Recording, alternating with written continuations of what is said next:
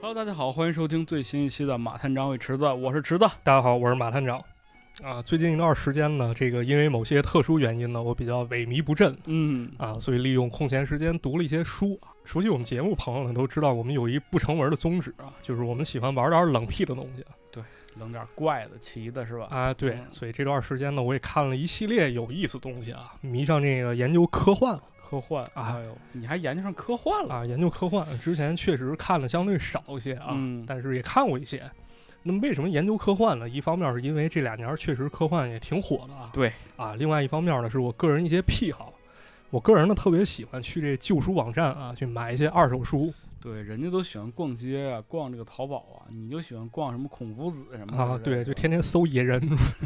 对，那么在这过程中呢，其实很大程度我是想通过这种方式呢，把我曾经拥有的东西再次买回来啊，嗯，然后把小时候一些回忆慢慢拼凑起来。哎，我也有这个毛病嘛，是吧嗯？哎，那么最近呢，其实我就买了一套以前拥有过的书啊，或者说是前段时间买的。这书叫啥呢？叫《科幻故事三百六十五夜三百六十五夜，听着像那个一千零一夜似》的。啊，有这感觉啊。那么这书呢，我印象当中是我小学一年级的时候，我爷爷在地摊儿上给我买的。哦，那么现在把这书再拿在手里看了，发现了好多特别有意思的事儿啊什么呢？啊！首先呢，这个书它其实是在用连环画的方式啊，改编了国内外好多优秀的科幻小说作品再给你讲一遍，就再给你画一遍。啊。对，它再给你画一遍，相当于改写改编嘛，是吧？那么其中很多中国优秀的科幻小说都可以说短小精悍、神秘莫测、闻所未闻见所未见。啊，非常有意思啊。嗯那么出于对这些小说的兴趣呢，我又开始搜集了一些八零年代出版的科幻小说啊，啊，然后试图用一期节目呢去给大家讲点生僻的小知识啊，让大家乐一乐。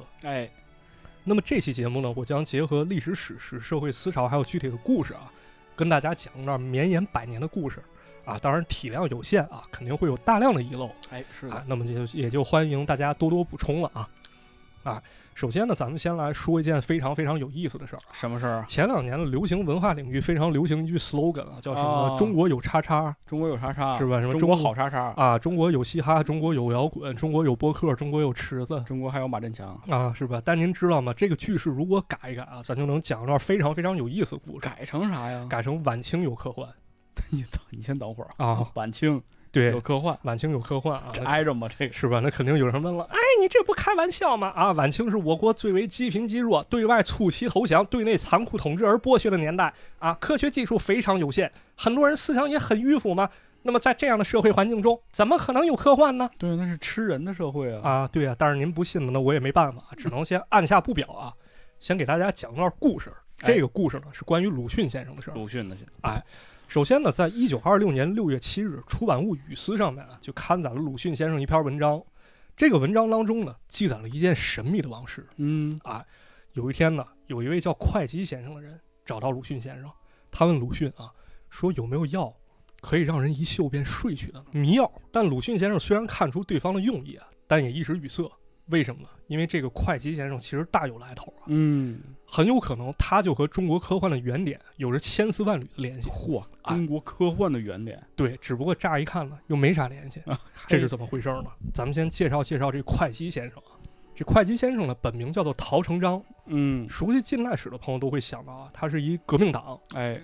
但是他革命的理念可以说非常非常诡异啊革命的理念非常诡异。啊！首先，我们先把时间拨回到一九零二年啊，这个时候呢，陶成章正在日本留学呢，他在机缘巧合下看到一本奇书，这个书的名字呢叫做《催眠术自在》，催眠术，啊，讲的是一些催眠术的知识啊。嗯，原来呢，这个催眠术作为一种大众的科学呢，早在18世纪末就在法国兴起了，哎，而且日本在明治维新之后呢，开始大量引进西学。那么催眠术呢，就开始随着这种文化的引进呢，成为了一种介乎科学和流行文化之间的产物。哦，哎，就算是大家的这个喜闻乐见的一种东西。没错，而且早在曹陶成章看到《催眠术自在》这本书近二十年之前呢，横滨和东京一带呢就非常流行一种催眠术表演嗯啊，人们管它叫麻睡术、东洋奇术、幻术、读心术等等等等。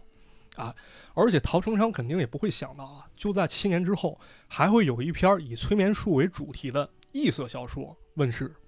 这本小说呢叫做《魔睡》，魔睡，啊，作者呢叫做孙欧外，而孙欧外妹妹的外孙就是日后让日本科幻界天翻地覆的人，哎，咱们也讲过哎，星星一，星星一啊，没错。当然，这一切都是后话了啊。反而呢，陶成章对于眼前的催眠术非常非常有兴趣，开始大加研究。这个催眠术呢，神秘莫测。如果练到高深境界，那是不是就等同于武侠小说里摄心大法？感觉像是这样的吧？你对想吧想，你随随便便去控制一个人，或者让他睡着了，没错，操控人心于无形啊，是吧？如果要是嗯这样，那岂不是可以催眠救国了？对呀、啊，啊，左右国运呢，是吧？我听着特像火影，是吧？有点这种感觉啊，嗯练练成一种秘术无限阅读嘛。啊，是吧？三年之后呢，这陶成章学成归国了，写了一本书叫《催眠术讲义》，而且可以说是开班授徒啊。但很快穷困潦倒了怎么说呢？啊，就在这样的情况之下呢，可能是混得不太好，他去问鲁迅先生求助药物知识，这不问了吗？哦有什么药可以一嗅便睡去、就啊？说明他这个催眠术不咋地呀、对，没练成，只能说这像马老师一样啊，靠骗，靠偷袭， 就这种嗯来感觉偷袭，啊，对，来骗，来偷袭。但是谁能想到呢？这样的历史故事其实就影响了中国第一部科幻小说的创作。嗯，那聊到这儿呢，咱们的主题终于开始明朗了啊。想要探寻真相呢，就必须先得搞清楚一件事儿，就是科幻小说在中国早期发展的历史。嚯，啊，根据学者的考据呢，这晚清它肯定是有科幻小说啊，但是跟咱们现在理解的科幻小说呢，可能还不太一样。那肯定，啊这个毕竟是在那个时代嘛。当时的科幻小说呢，总结而言有两个重要的标签儿啊，第一是科学，第二是异界翻译。嚯，咱们想一下啊，当时甲午战争的时候，堂堂大清政府竟然让日本人给打败了，这是奇耻大辱，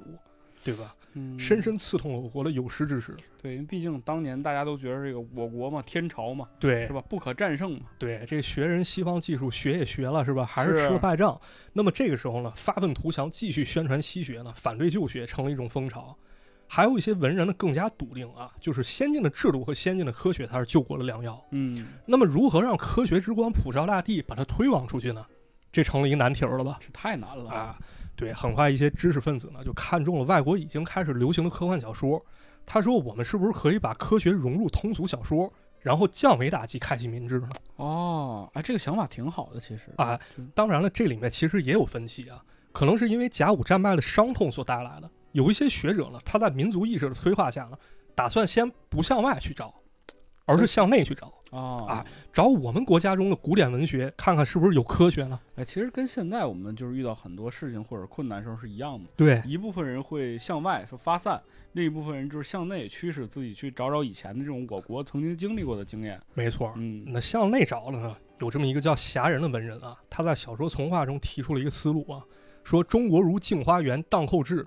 之备载一文，《西游记》之暗证一理，亦不可谓非科学小说也。什么意思呢？就是说这《镜花缘》啊，《荡寇志》里面有奇闻异事哎，对，啊，《西游记》里面呢浅浅的有这个医学知识。嗯，那这个我们《西游记》也是科学小说，那啊那这么讲也没有毛病，反正是吧嗯？但是另一方面呢，也有知识分子啊，决定先去研究翻译国外的科学小说，哎，实现一种弯道超车。但当年国外的科幻小说都有什么呀？比如说啊，比如一九零零年，就是在这个节点的时候，也就是陶成章去日本两年前，嗯，女中豪杰翻译家薛兆辉和丈夫一起啊就翻译了儒勒·凡尔纳的《八十天环游地球》哦啊，这本书呢，被翻译为《八十日环游记》啊，成为了西方科学小说的第一本中译对本。，这后来成龙还拍过电影呢。哎，没错，成龙大哥拍过啊。嗯，那么到了一九零三年呢，鲁迅先生又翻译了儒勒·凡尔纳的《越界旅行》哎，是，啊，这里面呢鲁迅先生写了一个辩言啊，说中国传统小说言情谈故，刺实志怪者啊，架动寒牛，而独于科学小说，乃临剿故狗欲迷，今日异界之缺失，导中国人群以进行必科学小说史嚯，啊，评价很高啊，就是说我们这里面呢有志怪的嗯啊，有言情的，但是呢关于这个科学呢很少，可能我们当时就其实，在很早的时候，我们都没有科学这个词儿嘛。，对，可能因为都没这个词儿概都念是我们从别的地儿学过对啊来的。赛先生嘛，对是不是 science 是吧？嗯，那么回到开头的故事呢，这鲁迅先生其实在陶成章去日本一年之后呢，就翻译过科幻小说。哎，是的，啊，应该是说陶成章发现了催眠术的时候，之后一年，鲁迅先生其实就玩过科幻了、嗯啊，所以以自然也不太会相信陶成章这一套啊。那么眼看呢，国外科幻小说已经被翻译出来了，那咱们国家的文人也开始跃跃欲试啊搞搞自己的。啊，搞搞新意思嘛。所以呢，中国第一部科幻小说就应应运而生啊， 嚯，只是这小说是哪一部，其实存在过争议，咱们一个一个说啊。在上世纪八十年代之前呢，人们普遍认为，咱们国家第一部科幻小说是东海觉悟的新法洛先生谈。嗯这本小说呢，其实也具备了我们之前讲的特点啊，什么特点？咱们先说一段故事啊。首先，在明治三十二年，也就是一八九九年的时候，日本的岩谷小波把德国荒诞滑稽民间故事《闵豪森公爵历险记》给它翻译成日文版，叫《法罗先生》。两年之后呢，又翻译了续集。那么这个时候呢，书籍漂洋过海来到中国之后呢，被一个夫人看见了。这夫人觉得，哎，这写的好啊，这有点意思。但是我不懂日语，那他是怎么知道他写的好的那里面不是有中国字儿吗？啊？啊对，这他是就中国人优势嘛。啊，她就拿给她丈夫看，她丈夫一看啊，觉得这确实不赖啊，这有搞头，她就拿着书找了她一朋友啊，她朋友也说，哎，可以啊，可以可以，可以可以，搞翻译翻译吧。那不如这样吧，你把这本书的续集啊，先翻译成中文，我再续写一个故事，完事儿一块儿出版这不是同人志吗？啊，这多好了，是不是？嗯正传和同人志都有了。于是，在光绪三十一年，也就是一九零五年，新法罗先生谈出版了。这前两篇的译介者其实就是翻译家包天笑，嗯，写续集的《东海觉悟》呢，是作家徐念慈。的确啊，这本书从现在的眼光来看啊，特别像原著加衍生作品一起出版这种有路点这数个啊意思嗯啊。那咱们来讲讲这个新法洛先生他们的故事吧。这个书中呢，描写了一个对现代科技不满的新法洛先生啊，他通过灵肉分离的方式，先后游历了月球、水星和金星，然后最后回到地球了。就是灵魂去了这些地方。哎，没错。之后呢，这新法洛先生又回到上海啊，看有人开催眠术讲习会，于是受到启发啊，这不是那谁吗？没错，他开发了脑电啊，一种技术。但是这项技术开发完成之后呢，大家只需要脑电波就能互相交流。 嚯，这啊这么早，三体人吗？这不是？对，没错。但是这个通讯设备这这块大蛋糕是不是就没那了对啊，啊？结果呢，遭受灭顶之灾之后呢，失业人口开始激增啊，新法罗之先生成了过街老鼠了。对，有这个就是过去我们其实有很多研究新能源的人，在早期石油工业的时候也被就是塑造成了这种形象，就是被人给摧残了，对，因为他动摇这个非常根基的这种经就是经济实力嘛。对喽，冻蛋糕了。那么这个故事中呢，其实隐藏了一个细节啊，就是学者认为故事中提到这个催眠术讲习会呢，原型就是陶成章在上海搞的这培训班儿。嗯，那么也没想到啊，催眠救国竟然成了科幻小说的一个灵感来源。那么这个新法洛先生谈呢，也在一定时间内呢，被认为是中国第一部科幻小说。嗯但时光如梭呢，很快时间到了八零年代初，当时呢，著名的科幻小说家叶永烈，哎，哎，在上海图书馆找到一本小说，这本书呢，诞生于一九零四年，叫《月球殖民地》小说。嚯啊那光听名就知道，这肯定也也多少带点科幻元这素。肯定是啊。那么这个发现呢，就把中国第一部科幻小说历史提前了一年。嗯啊那么这个小说讲了什么故事呢？脑洞也可以说非常之大啊你肯定是上月球上干啥了吧？啊！讲的是一个叫孟，讲的是一个叫龙梦华的年轻人啊，我们就讲管他叫阿龙吧阿龙，啊。这个阿龙呢参加反清革命啊，结果仔细流看，这个人叫阿龙，啊，这个阿龙呢参加了反清革命，结果流亡海外不说啊，还跟妻子失失散了。就在这个时候呢，他有一个日本好友叫藤田裕太郎，呵发明了世界上最先进的气球，就样子就跟热气球差不多。啊啊，两个人就开始乘坐热气球去找人儿啊，然后也看了世界各地好多奇闻异事，其实他跟那个就是那个《月球历险记》还是挺像的，呃跟那个或者说跟八十天环游地球也有一定相似性啊了，是是是吧？啊，那么在这个故事当中呢，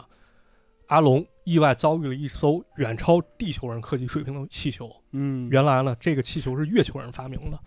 而此时呢，阿龙的儿子其实就在寻找父亲的过程中呢，跟这神秘的月球人交上了朋友。那么在这故事最后呢，阿龙远赴月球去游学，而藤田裕太郎呢，接着在地球研究，希望能够做出赶超月球人水平的这种气球出来。只不过写到这儿呢，这小说烂尾了。对啊其实你能发现啊，就是这个时代的局限性是会影响到人们对于这个未来的想象的。，对就是我们再怎么想象，就那个年代的人，他想象就更高级的还还得是气球。 对，我只能发明一个更高级的气球，他有点还是在这个圈子里边儿。那皇帝应该是拿着金锄头耕地吧？对对对，是啊，这样有点这感觉啊。嗯但是咱们想一想这个小说啊，到这个时候，其实标题中的月球殖民好像还没展开呢是啊，啊。你说到后来，这个日本友人藤田裕太郎会不会研究出了更厉害的飞船哦啊，然后进而殖民月球去了呢？对高级气球，啊，这后面就没有说了，给咱们留下好多遐想空间啊。那么我们现在再从这个眼光看啊，这个小说写法其实已经非常非常现代了，当然这是是相对古典小说而说的啊。比如呢，学者任冬梅曾经指出啊，在中国传统小说当中呢，这个月球呢，或者说月亮，往往是诗意化的对象。是的，啊，人们寄情于月，除了少数的志怪小说和神话传说之外呢，文人科墨客很少会把月球当做一个实体的空间去研究对你像什么举头望明月，低头思故乡嘛，啊，玻璃号上窗啊是吧？是吧？啊，嗨，对。但是在这个小说当中呢，这月球成了和地球一样的实体空间。我们也可以看出，这是一种认知上的进步啊！是啊，啊，就好像咱们小时候学李白《古朗月行》当中说了“小小时时不不识识月月啊，呼作白玉盘是”，啊，是吧？然后变成长大之后了，我们开始认识到啊，这月球原来是地球的天然卫星，是不是？那么我个人认为呢，这本书中的概念呢，在大众的科学启蒙当中还是有积极作用的啊。确实啊，嗯，那么在晚清这个特殊时期呢，科幻小说可以说是有第一、二部，绝对会有第三、四部。那么这其中呢，其实也有好多部非常非常有意思啊嗯，啊，咱们可以简单给大家说几部。首先说了一部很有意思啊，咱们都知道佛山有黄飞鸿，对，对，但是佛山其实还有一人叫吴简人我以为是叶师傅呢，啊，不是啊，这吴简人呢非常擅长写谴责小说，比如有一本书呢叫《二十年墓主之怪现状》，其实就是他写的。啊啊，但可能很多人还是不知道啊，这吴简人也写过科幻，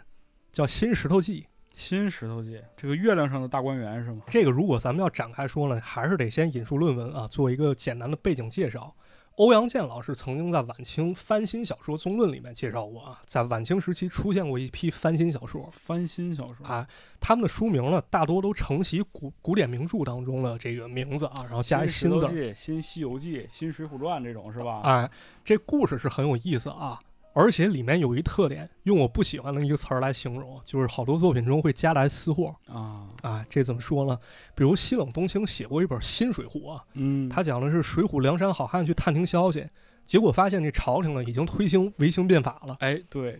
于是智多星吴用了发现一问题啊，我们梁山其实已经在制度上落后了。啊，啊，于是梁山开启了一项自上而下的改革，嚯，啊，这宋江宋江也不当哥哥了，而是通过选举当上梁山会会长了，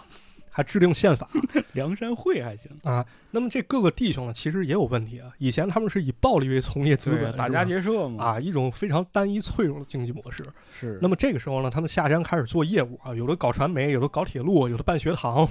嚯，那么别看这故事很有意思啊，但是是梁山基金会下山发展的是吧？吧？这个好像这个都做买卖去了，吧是啊，啊。那么这里面是不是也能看出对于社会转型的一种构想呢？哎，是这样。啊。那么这个新石头记呢，其实也有一层这样的意思啊，不过它走了一种科幻思路，它讲的是贾宝玉转生到了光绪二十七年，也就是一九零一年啊。嗯，那么这时候的贾宝玉呢，不不天天想着歪的斜的了，啊，不想那哭哭啼啼了嗯就不想儿女情长了。啊，是吧？开始关心国运了。比如当时他亲眼看见啊，当时社会上怪现象，还有好多国人的愚昧啊，结果发表违心言论，差点被搞死。后来呢，这贾宝玉还进入了一个文明境界，在这其中呢，就有好多高科技产物，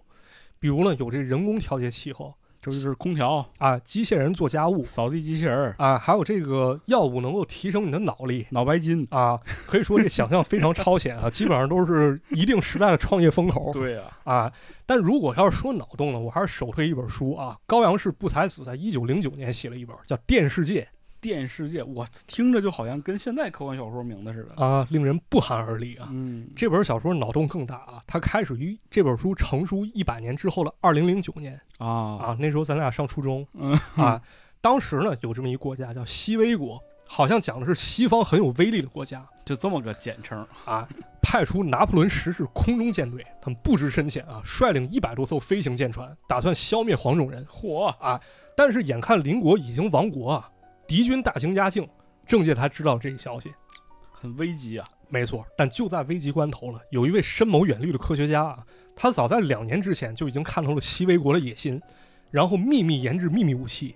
在朝野担惊受怕的时候呢，这位科学家已经单枪匹马出战，哎呦，他的名字叫什么？比这西维国可厉害多了，他叫黄振球哎，啊，好像是说黄种人威震全球的是这思啊意。思。果不其然啊，这黄振球早就研究透了电学的奥秘啊，他身穿电翅，腾空而飞，手握电气枪，科技树直接拉满啊。整个一猎鹰嘛，这不是没。错，深入龙潭虎穴，分分钟把拿破仑十世空中舰队打得屁滚尿流哎呀，啊！各国全球各国见状啊，都吓破胆了，赶紧上书啊，希望电学大王千万不要干我们哎，你这这段特像什么？特像你就是咱们现在看《三体》，啊，水滴在攻击人类舰队的时候，是吧？就是那种科技碾压的程度，你只需要在这个横舰队当中横冲直撞就好，这种感觉。，对，就碾死他们像碾死一只蚂蚁啊！哎，是那么眼看这攘外一称啊，这黄振球开始安内，他开始大力推广科学啊，不仅去南极洲开采黄金，还用天外云铁解决了能源问题曼德拉金属嘛，啊。对， 最后还搞了好多跟电学有关的发明啊。根据学者张毅的考据，这书中提到新发明啊有多少种呢？多少种？有名有姓的就有二十六种嚯啊！啊，就是从 A 直接排到 Z 这是黄爱因斯坦，啊。但是这故事呢，其实也有另一面啊。比较遗憾的是呢，还是科学和进步当中啊，总会有失落者。这些煤矿工人呢，一看这有天外云铁了，嗯那是不是失业了呢？紧接着一场暴乱接踵而至啊。但是这本小说呢，也不是说先扬后抑去反科学啊，而企图去发掘科学的意义。嗯，在故事最后呢，黄振球发表演说之后呢，就辞去职务，乘坐一个电球飞向天空，去寻找科学的真谛了。哎呦，哎，想象之清晰啊！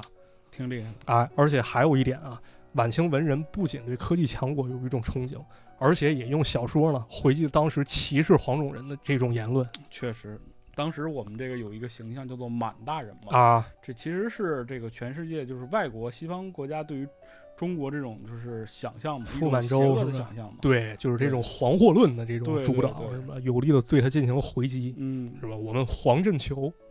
黄种人威震全球。那么咱们总结一下吧，这个晚清时期科幻小说呢，其实是背负着一种开启民智的使命啊，但是在科学层面肯定是有局限性的。是的，啊，因为写他们作者多为文人啊，并不是说科学工作者就是民众的整体的基本的科学素养还是有限的。啊。但是咱们在科学之外呢，其实也能看出当时的文人呢，对于强国强民途径的一种幻想嗯啊。在这个层面呢，我们又能体会到他们忧国忧民的一种态度啊哎是这样，啊，一种文人风骨吧，可以说。嗯，那么说完了晚清科幻了，我们再把时间往后拨啊，进入下一阶段。那么在新中国成立之后呢，被战火中断的科幻小说呢，开始继续发展。嗯，这一段时期的科幻小说有几个特点啊？什么特点首先，第一呢，它很重视科普性；啊？第二呢，体量往往不是很大；对。第三呢，经常是给儿童或者低龄的一些小读者去服务。针对性还是很强的嘛。哎，没错。嗯那咱们还是边梳理边给大家做一个讲解啊。首先呢，一九五四年，新中国第一篇纯正的科幻小说由郑文光创作了。从地球到月球，在中国少年报发表。嗯，这故事呢，讲了一个小学生进入火星轨轨道，又在成人的拯救下回到地球的故事。啊从此之后呢，好多有意思的科幻作品也开始出现。比如呢，在一九五五年，有一位从事进出口贸易的从业者叫迟书昌，他非常高兴，为啥呢？原来呢，迟书昌的妻子是一名翻译，当时正在翻译儒勒·凡尔纳的作品和伊林的作品嗯，啊。儒勒·凡尔纳咱都知道啊，小学没少买那十块钱一本儿那名著。对，是伊林作品可能大家会比较陌生啊，但是这《十万个为什么》其实他就就是他写的啊，啊，他是一苏联人。哎，那么这妻子呢，一边翻译呢，这迟书昌就帮忙誊写，誊写誊写着，他边写边看，说：“哎，这玩意儿有点意思那写上瘾了，啊，那是不是咱这光抄没意思？是不是也可以动手写写啊？”啊，他就动手写了篇文章啊，叫《二十世纪的猪八戒》嗯啊，，投稿给了《中学生》杂志。这篇文章呢，属于习作啊，属于习作，我理解应该就是练习作品嘛。对，哎就是小试牛刀，啊，牛刀小试是吧？他并没有被重视起来。但一年之后呢，著名的教育家叶圣陶的儿子叶之善，也就是这本刊物的主编呢，发现这篇作品啊，看了之后可以说大为推崇，于是推荐刊载。文章标题呢也被改了，改成什么呢？被割掉鼻子的大象啊，啊，割掉鼻子的大象啊！这个故事可以说非常新颖啊。它的背景呢是一九叉叉年，啊，也就是在二十世纪某天，有一个记者呢来到戈壁滩上一个新兴城市啊，叫绿色的希望。嗯，他过来采访来了，发现当地人呢养了一种大象。不过那个大象呢，咱们都看过这动物园大象啊，对，这灰色儿的，灰色儿的大耳朵啊长鼻子嘛，没错儿。但是他这儿大象不假，他这儿大象长得白白嫩嫩的啊，啊非常有诱惑的感觉啊哟，看了以后就很有食欲啊，啊，而且耳朵确实也大大的，但是没有鼻子大猪嘛，啊。对啊，一问就是这当地原来已经把这科学技术啊运用到畜牧业上，这猪呢真的长长得像大象一般大。嚯，哎，可以说大大解放和发展了生产力啊嗯那咱们看着这故事好像很简单啊，就肯定有读者会说、啊，这小学生这不也能想出来吗？对，啊，但是这个故事当中呢，其实有好多内容是可圈可点的啊。首先是写法，这作者呢并不像以往啊，就比如说给你讲一个小兔子啊、大灰狼的故事很可爱嘛，啊，但是这作者呢是以第一人称叙述方式，他以一个北京记者的身份去探查真相嗯，啊，这很有意思，代入感就强了。对啊，而且偏于严肃。其次呢，这故事当中呢穿插了很多科学道理，比如说啊，这脑垂体的功能是什么？磷和钙元素对于骨组织有什么影响啊？这结合都非常不错啊。是，小桔灯的作者冰心老人看完之后就点名表扬，说迟书昌这是把科学道理融合在故事里，引人入胜嘛。引人入胜。啊，不光名家喜欢啊，这小读者看了文章也喜欢。嗯，人怎么说啊？说我们一定要好好学习，把故事里内容变成真的。这是勾起了大家对于这种学习的向往嘛？，对啊，或者说培养对科学的兴趣嘛。哎，是啊，啊，顺带咱们一说啊，这作者迟书昌老师可以说是一个非常非常传奇的人物啊。在高亚斌、王卫英老师的作品《科幻小说中的强国梦》就提到过，说这个迟书昌老师呢，在三十年代曾经留学日本学经济嗯，啊，在写完这篇作品数年之后呢，他再次东渡日本啊，回到母校庆应大学当老师去了。嗯，之后呢，还在一家大厂里面当中国事业首席顾问哦，啊。，这个大厂呢，咱们就不详细说了，哎，但是大家肯定都知道，它是以随身听还有游戏而闻名的啊，就那个厂，啊，就是罪恶滔天厂嘛，嗯是吧？而且这家公司高层访华的时候呢，池书昌也帮了忙嗯，啊。在科幻领域呢，据说池书昌和手冢治虫、小松左京都认识我的妈啊，呀，而且交往非常密切，积极推动中日之间科幻交流。那么说完猪八戒呢，咱们再给大家讲一个刺激的啊，啊，就是大家最喜欢的灵异。嗨，这科幻跟灵异有啥关系呢？这此话怎讲呢？啊，咱们首先先得说一个大家可能都听过的一个故事啊，嗯，在这个零六到零七年啊，这会儿我印象当中，贴吧里面非常流行一个关于故宫的都市怪谈。哎，是，传闻这个故宫啊，在雷雨交加的夜晚，有人经常能看见一群打扮得非常像古代宫女的人，他们成群结队在故宫游荡，然后转瞬即逝。到底是为什么呢？后来有人说，为什么这个故宫晚上不让进人啊？哎，跟这个也有关系。怕把你吓死对呀，啊！那么有人给了科学解释了，说这个故宫的红墙上呢，可能有铁元素。嗯，古代时候打雷呢，这铁被通电，这就成录像带了，把当时影像声音都录下来了。好嘛，啊，等上若干年之后一打雷，哎，又通电了，又给你放出来了天然录像机是吧？啊，是吧？当然，这个央视 也采访过中科院科学家，人说这科 这说法非常扯淡，是吧？对，你要说这么说的话呢，直接咱找个铁矿石，咱给通上电了，给我录一段呗。对我怀疑，主要可能当时有人 cosplay，啊让人看着了。对，也也说不准啊。那么，关于我对中国科技的考证啊，发现类似说法，其实在六零年代就已经出现了。嗯这个说法呢，或者说这故事，在我当时说的这个科幻故事三百六十五页里就有、哦啊。一九六三年的王国忠的小说集《黑龙号失踪》出版，其中就有一篇故事叫《打猎奇遇》。打猎奇遇，哎，这个故事呢，也是以第一人称为叙述啊，讲述作者受到好友的邀请，去到山中打猎然后遇着宫女儿了。啊，不是啊，还不是，这好友没去啊，这好友是研究无线电的，他有公务在身啊，得去城里中学做报告。于是呢，作者就跟随好友的他爹啊，叫叶老爹，嗯啊也是一个经验非常丰富的猎手啊，拿上双管猎枪进山了。就在这天，两个人走到西山山坳口的时候，忽然间雷鸣大作，两个人只能躲进一个山洞避雨。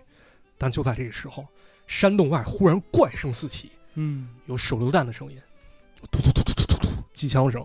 还有人喊“同志们冲啊哎呦，”，还有人喊听不懂的声音，像是日语。不是碰上打仗的了？哎，是啊，突然之间呢，这些声音戛然而止。这叶老弟开始怀疑，难道这就是传说中的鬼打仗吗？哦，啊，想到这里，这俩人赶紧回家。但是此时作者这朋友啊，早已酒后多时，他决定探查真相。根据叶老弟的回忆，一九四四年，日本宪兵曾经和当地县游击队打过一场恶仗，狡猾的日本兵被全部消灭，而战争地点呢，就在这山坳口。哦，那么这朋友呢，马上想到用自己专业知识解决问题。那次战争当中呢，很有可能发生了雷电，然后把声音信号保存在了附近的矿层当中。嗯，经过朋友探查呢，发现这矿层当中果然含铁，那搞不好呢，这个灵异经历呢，可能会发现一个铁矿。啊嚯，那么这个故事呢，是不是和咱们所说的故宫解释非常之相近了呢？对，包括在接下来时间当中呢，这故事好像变成了一个母题啊，后面还诞生了诸如《王府怪影》这样的作品，啊，包括故宫灵异事件，好像都和《打猎奇遇》有着很强的相似性啊、对呀，啊，至少啊，在这个扯淡的科学原理上是一样的。对，那么其实说来也挺有意思啊，当我们被故宫宫女吓得半夜不敢上厕所的时候，可能根本都没想过这个桥段，其实在六十年代已经以科幻小说的形式出现了哎，是啊。包括了这个小说当中，我在阅读的时候啊，有一句话让我感觉非常恍惚啊，他说游击队和日本兵打仗都是十多年前的事情了。嗯，也对啊，你这那个那个年代嘛，是吧？刚刚刚的这个建国呀、解放啊，对，解放时间都不是很长了，其实这篇小说就已经诞生了啊。这其实都是当时科幻小说家玩剩下的了。是啊那么说完这两篇小说呢，其实咱们也不难看出啊，这时候科幻小说往往会带有一种对于科学强烈的情绪。嗯，其一呢，是科学技术能够提高生产力，哎，啊，让咱们过上好日子；对啊，另外一种呢，就是科技能够解决实际问题，让未知的事物呢变成已知。嗯啊但很快呢，特殊时期中断了科幻小说创作，直到一九七八年这个时间节点呢，科幻小说又迎来一次高潮嚯，啊！学者何卓伦认为呢，这样的变化呢，同样和时代背景有关，因为特殊的十年当中呢，咱们国家只发表了一篇科幻小说，就是叶永烈的《石油蛋白》。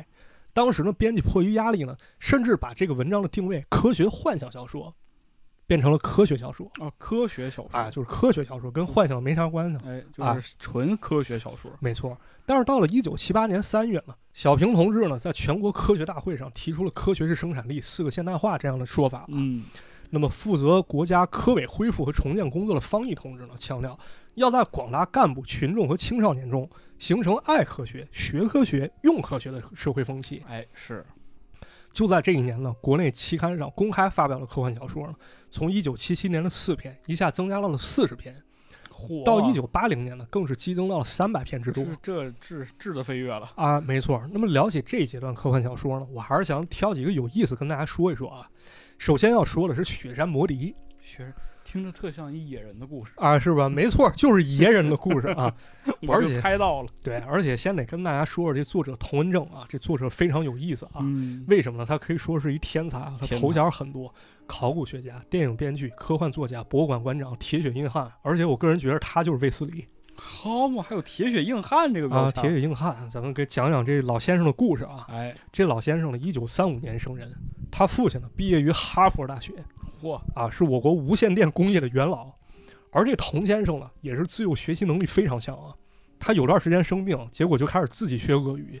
然后嚯读了大量名著。年轻的时候呢，本来想投笔从戎的去报效国家，但是没能实现啊。结果呢，就捎带脚，二十一岁那年去了四川大学历史系。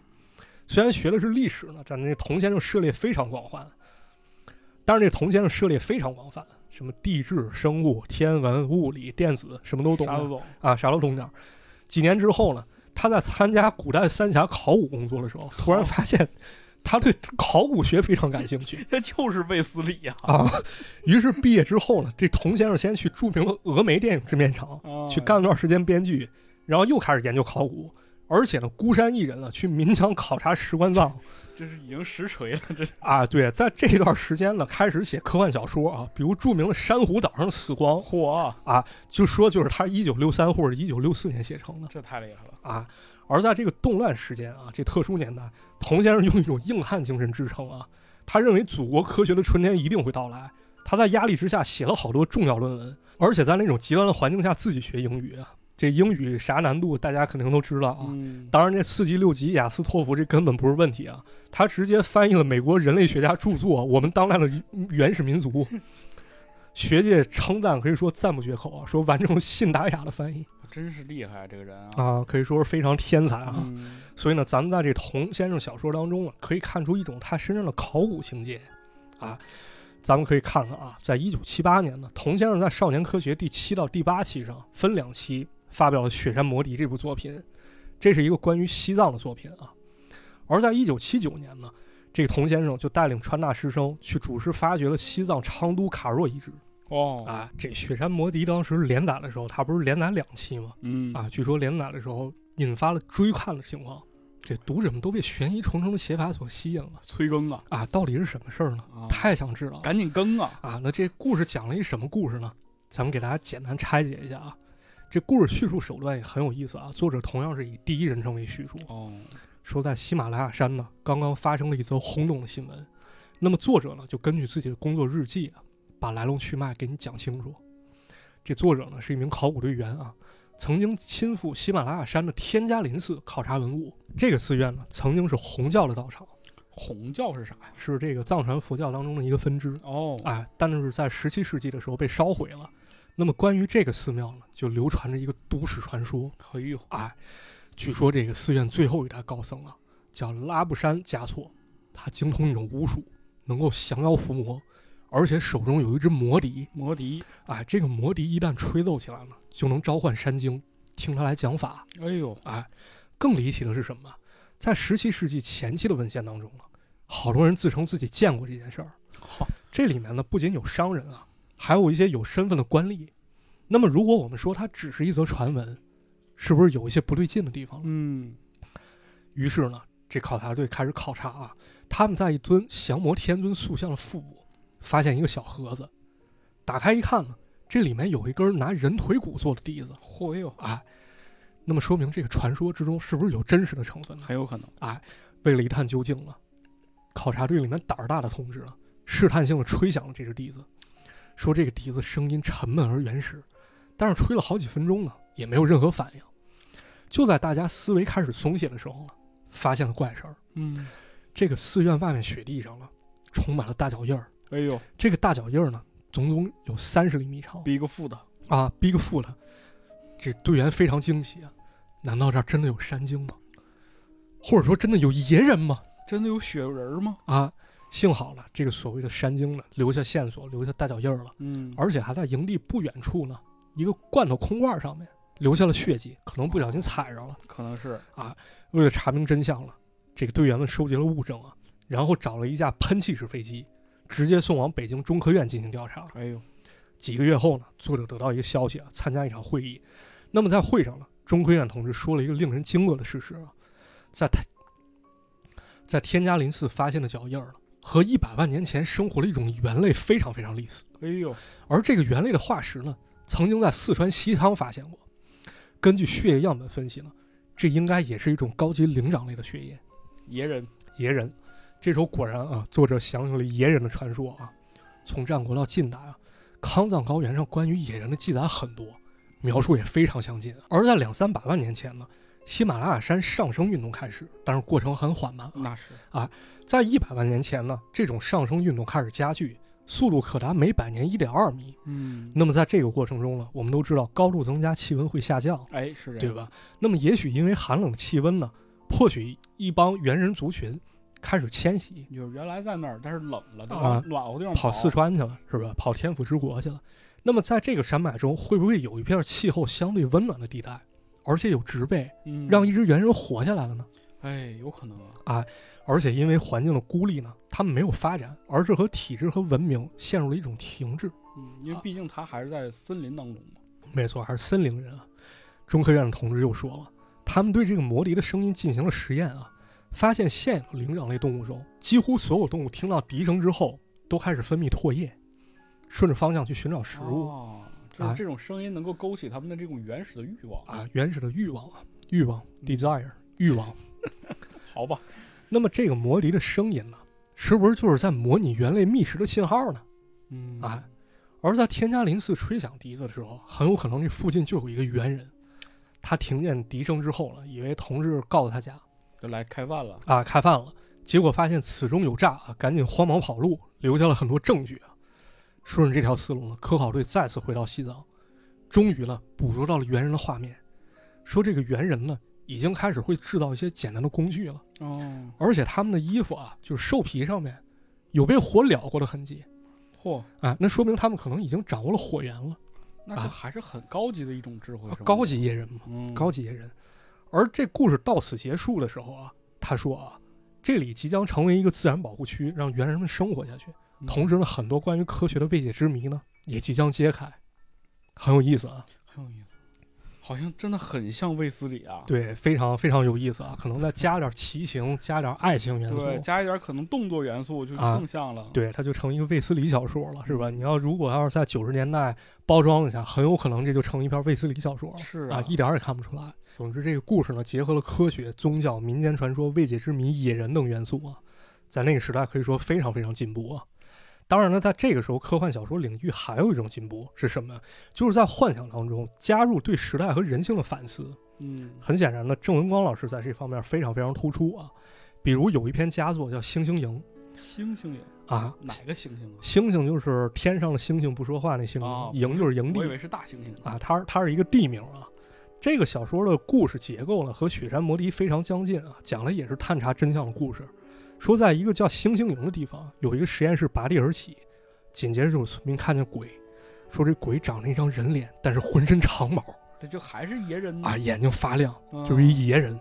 但经过探查了，原来是造反派搞出了一种反激素啊，去迫害人，让人退化成了猿人拿人做实验呗。啊，人体实验。而根据郑文光老师自述啊，他想极力表达旧社会把人变成鬼，新社会把鬼变成人这个严肃的主题嚯啊，这是白毛女里的，真厉害，是吧？这思想层次一下上来太了。高了啊！嗯那么在《三体》作品诞生之前呢，啊，咱们现在说科幻都会想到《三体》啊，嗯，咱们如果经过梳理，会发现其实经过了很长很长时间的发展，哎，真的是这样。哎，就因为《三体》已经比较就贴近我们现代了嘛。对，嗯哎，那么咱们再总结一下啊，其实关于科幻呢，也有过讨论。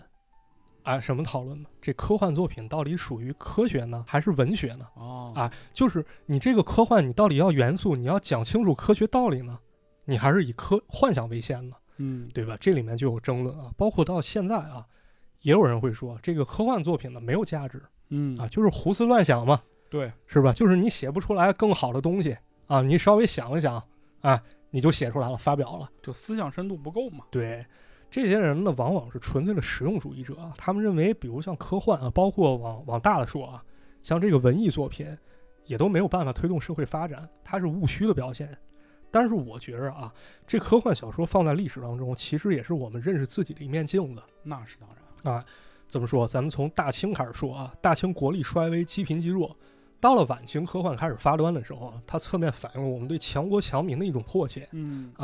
新中国成立之后呢，科幻小说代表两种方向啊。第一，科技是第一生产力，能够让我们的生活变得美好，对啊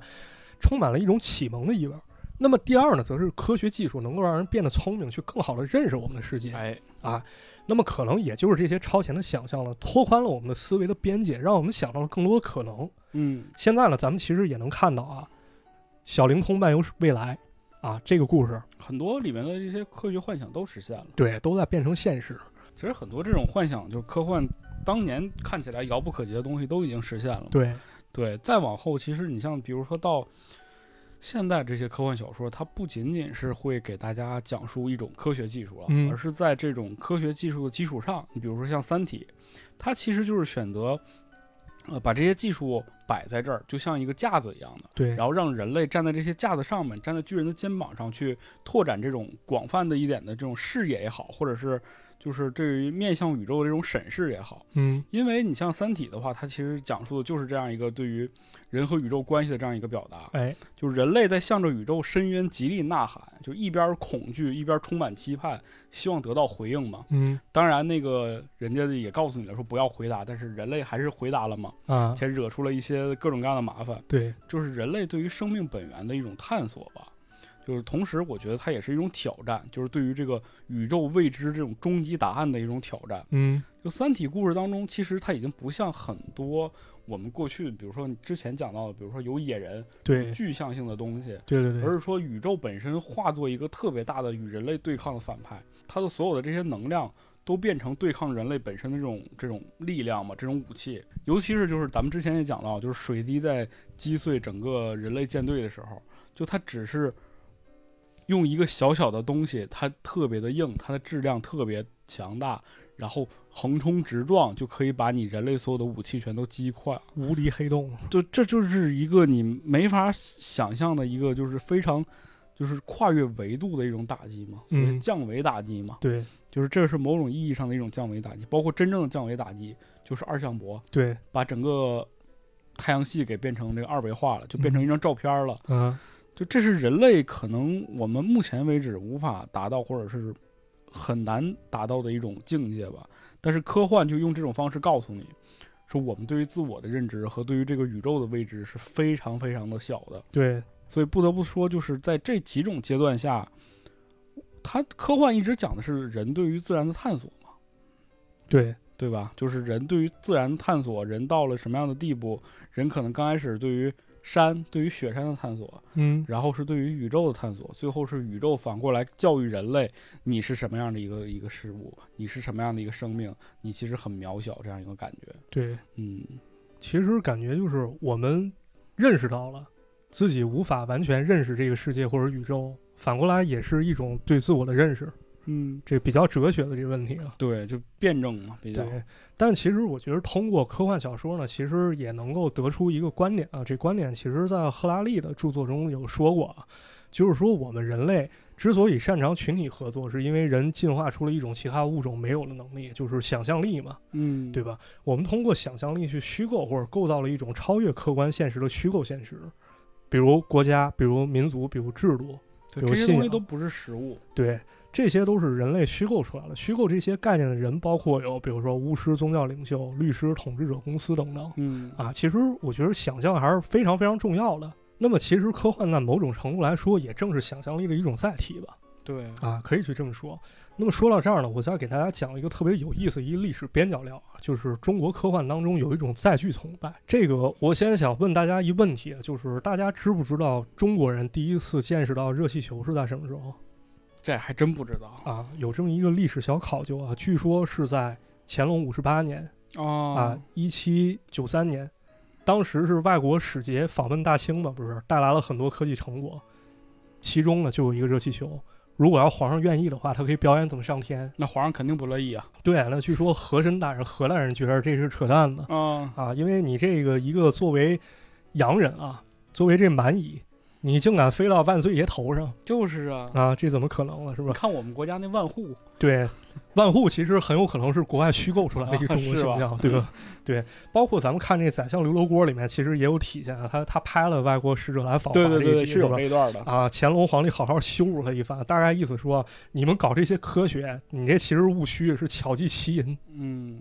是奇技淫巧啊，你们还是应该务实，以农业为本啊，哎，对啊，是吧？好好种地。对，那么到了晚清呢，文人墨客又开始借由文化传播呢，去见到了先进的热气球，还有飞艇啊，比如《点石斋画报》这些读物，是吧？见到了这些飞艇的样子，或者说听到了描述。那么这个时候呢，在他的笔下呢，也出现了一种神奇的载具崇拜，就是飞车。哦，飞啊车，比如咱们说这个月球殖民地当中，啊这飞车是热气球，对啊，对吧？人们可以乘它去游历世界，大大提高出行效率。包括康有为在《大同书》中啊，也提到了地上移动的家叫形式，还有能飞上天的家叫飞式。这足以说明了当时文人对于出行便利有一种憧憬啊！飞屋环球记嘛，这 不啊，没错。那么到了新中国成立之后呢，科技发展了，咱们想象的边界呢又拓宽到了宇宙当中，比如《宇宙旅行》《飞向人马座》这些作品也相继问世。那么这里面呢，其实都会对高科技的宇宙飞船大家描述。感兴趣朋友，咱们去可以看看当时关于推广科学的那些老宣传画啊，嗯，这里面其中很多画面都是小朋友坐着宇宙飞船去遨游太空的。哎，对，啊就是小宇航员那个形象特别对，生动，就其实，在咱们小时候，这种形象还经特别常见，对对对，经是常吧能？看那时到，候一说科学，就是我要发明一宇宙飞船，嗯，是不是飞向天空？那么从这个器物的崇拜，其实咱们也可以看出来啊，这种具象化的载具呢，其实就是一种人们对便捷生活啊，或者说拓宽想象边界、科技发展的一种憧憬嘛。对，嗯，那么这个想象呢，其实也需要落到实处啊，就是我们这个想象呢，有可能会和现实科技发展分道扬镳是啊，啊，但是也可以侧面反映出我们的需求啊。确实是这样啊。那么你看最近呢，其实这个很多企业也会选择主动的和科幻 IP 来合作嘛。那就像我们熟知的长安汽车呢，最近就联合三体宇宙进行了一次非常好的合作。长安汽车从未停止想象，更从未停止前进。那么这其中许多细节呢，其实都和科幻中隐隐透露的精神呢，可以说不谋而合。嗯，首先，先跟大家说点冷知识啊，好多朋友可能都不知道啊，长安汽车起源可以追溯到1862年的上海洋炮局嗯啊，这可以说是中国近代史上第一家工业企业通过师夷之长以制夷来发愤图强。到了建国初期的时候啊，咱们国家百废待兴，工业基础可以说非常薄弱啊。嗯是的，那么这个汽车呢是需要用到军事方面的，于是长安的工人呢就在这个匮乏的年代，一点点造出了中国第一辆吉普车，而这辆车呢很快就用到人民军队当中。改革开放之后呢，长安又在1984年生产出了中国第一批小型汽车。嚯，可以说，长安的每一步呢，都走在了中国工业的发展史上。而在2017年呢，长安汽车也开始了自己第三次创业创新创业计划。哦，那么从这个计划当中呢，咱们其实就能看出来长安汽车对未来的前瞻和科技感了。怎么说呢？说了再通俗一点啊，就是长安汽车正在从传统产品走向智能化加新能源产品，从提供产品的传统企业走向提供产品加服务加出行解决方案的转型发展之路。哎，更多的强调这个科技、科学技术是吧？没错，就在同一年呢，长安汽车就发布了香格里拉计划。所谓香格里拉呢，就被认为是藏文化当中的香巴拉，传说这是一片世外桃源。嗯，那么和这个诗意的名字相得益彰的是呢，这一计划要实施的就是加大投入推进新能源事业，让用户能有更好的体验。哎，确实，这两年这个新能源车也特别的火啊。哎，嗯没错儿。而到了二零一八年八月呢，长安汽车又在智博会上发布了战略性计划——北斗天枢计划。这计划非常有意思啊北斗天枢，啊！北斗咱都知道啊，就是咱们熟悉北斗七星。对那么天枢是什么？北斗第一星。哦，而在咱们民间传说当中呢，啊天枢星辰之号就是北斗第一阳明贪狼太行军，他会在重要时刻以降世的方式来度化世人，带来和平的希望。哎，譬如传说当中呢，唐朝将领郭子仪平定安史之乱，也就是贪狼星降世。嘿，那么在科技发展领域呢，根据当时公开的数据呢，长安汽车斥资两百亿元建立两千余人的智能研发团队。截至目前呢，已经掌握了多项关键性技术啊，帮助我们智能出行。那么可以看出呢，长安汽车正坚定不移地向智能低碳出行科技公司迈进，以创新的科技成果呢和夯实的技术能力，不断颠覆人们对传统汽车的想象。是的啊那么与此同时呢，咱们也可以看到啊，长安汽车在品牌打造方面也越来越具备年轻化的特色。哎是啊，这是一种调性啊。前两年这三星堆不是文物上新了吗？啊，对啊，啊，不是出土文物了吗？发掘了好多新的文物，啊，那么长安汽车就曾和三星堆博物馆呢联合玩快闪啊，跟年轻人打成一片，一起玩起了摇滚啊。那么说完年轻化，咱们再聊回到科幻啊。咱们都知道啊，很多朋友看科幻讲究一个什么啊硬核嘛，啊，硬核这。有这个软硬科幻之分嘛。没错，那么今年的长安汽车就在硬核方面啊有了一个大动作。哎，今年八月了，长安汽车全新智能平台诸葛智能出现了。诸葛，小诸葛啊，说到诸葛，咱们可能都想到啊，这小诸葛啊，是吧聪明，啊，聪明是吧？这反而让我想到了一些和科幻有关的东西啊。嗯在一九八二年，海洋出版社出版了《中国科幻小说大全》啊，就记载了一则古代科幻故事。但是根据我的不完全考证啊，作者很有可能是方逸群嗯啊，真假未定啊。这故事很有意思啊，叫《诸葛亮与木头人儿哎，这不就是那个木牛流马》吗？啊，它讲的是木牛流马被发明之前的故事啊啊说诸葛亮的妻子呢能够用木头造出机器人来请客吃饭，嚯，啊，诸葛亮虚心向他学习啊，可能正是这这段经历呢，促成了木牛流马的诞生。而这个诸葛智能呢，也将通过交互、智能驾驶、生态三大体验呢，重构未来数字出行方式，让车呢逐渐进化成车型机器人哎，这也是我们美好的一个想象啊。啊。其实我们一直希望的就是说，车能够离开人的操作，让它自行的去驾驶，对，这样的话就可以大大的提高生产力，然后解放人。没错，嗯这个八十年代到九零年代初非常流行一科幻作品呢，叫《霹雳游侠》霹雳游侠，啊，它这主角就有一辆特别特别厉害的车，智能车啊嗯对很厉害啊。而在今年十一月呢，长安汽车又成功举办了原力技术发布会。那么说到原力呢，相信科幻迷们又会会心一笑啊，想到一个词儿 May the force be with you。啊，没错。那么长安汽车呢，也将以智能增程和超级电驱为技术基石，凭借一百八十一项专利核心技术，赋予汽车动力技术满满的原力。哎，那么这个时候呢，咱们再看回到长安汽车的发展史嗯和中国科幻的发展史，都会发现想象是非常非常重要的。对，也会发现了这好多美好的愿景啊，不能光是想象。